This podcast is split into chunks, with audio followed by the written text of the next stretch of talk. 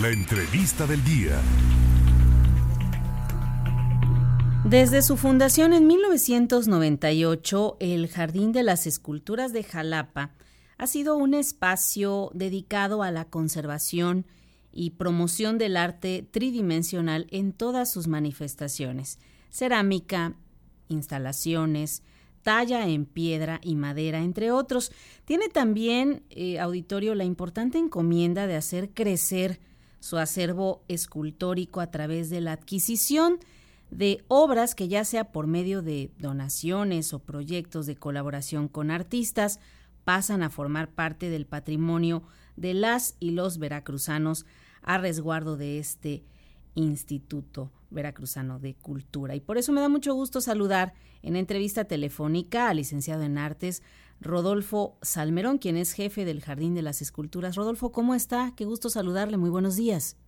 Hola, muy buenos días. Muchas gracias por el espacio. Pues muy bien aquí este, para platicarles un poquito precisamente de, del acervo del jardín. Claro que sí, adelante con la invitación porque bueno, va eh, van a tener la oportunidad de que hay nuevos habitantes de Piedra. Platíquenos al respecto.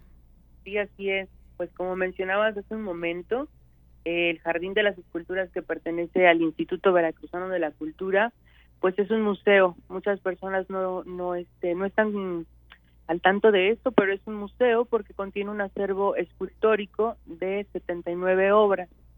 Entonces, como museo tenemos la, la misión de hacer crecer nuestro acervo a través de diferentes mecanismos como son las donaciones o los proyectos. Entonces, como decías, desde el 98 que se fundó, pues eh, pues va va creciendo, se van a, este, adquiriendo piezas y este 20 de agosto, este sábado a las 12 del día, vamos a tener la oportunidad de presentar tres piezas de los maestros Ribichi Yahagi, Mitsuo Saiki y Farfana Costa.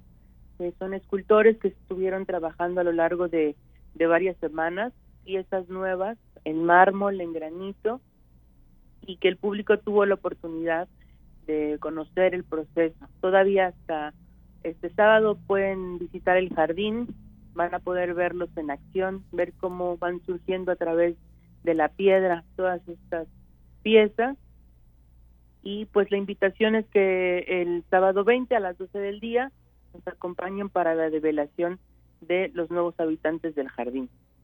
Excelente. Bueno, ¿hasta cuándo se puede conocer estas nuevas piezas en el Jardín de las Esculturas? Las esculturas ya se quedan de manera permanente. Muy bien.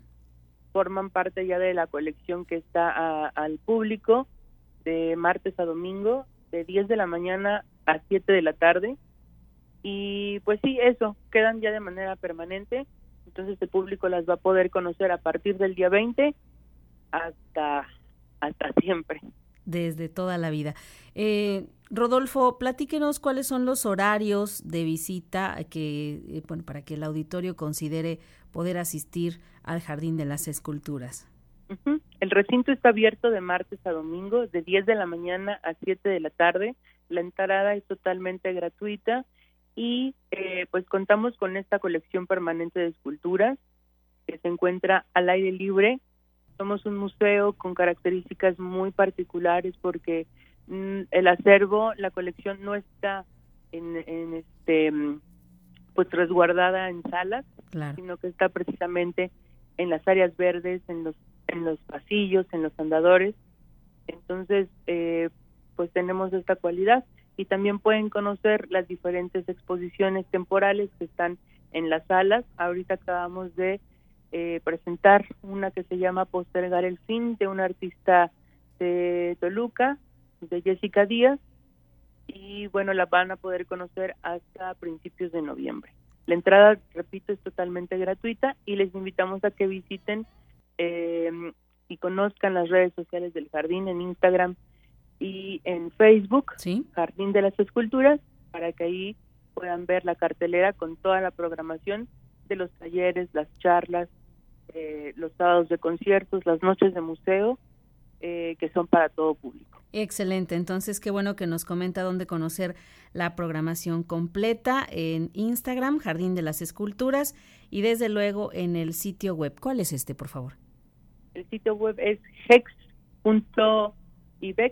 hex.ibec.gov.mx. Ahí también está toda la programación y en Facebook también nos pueden encontrar como Jardín de las Esculturas. Perfecto. Bueno, pues la presentación de los nuevos habitantes del Jardín de las Esculturas, sábado 20 a las 12 horas.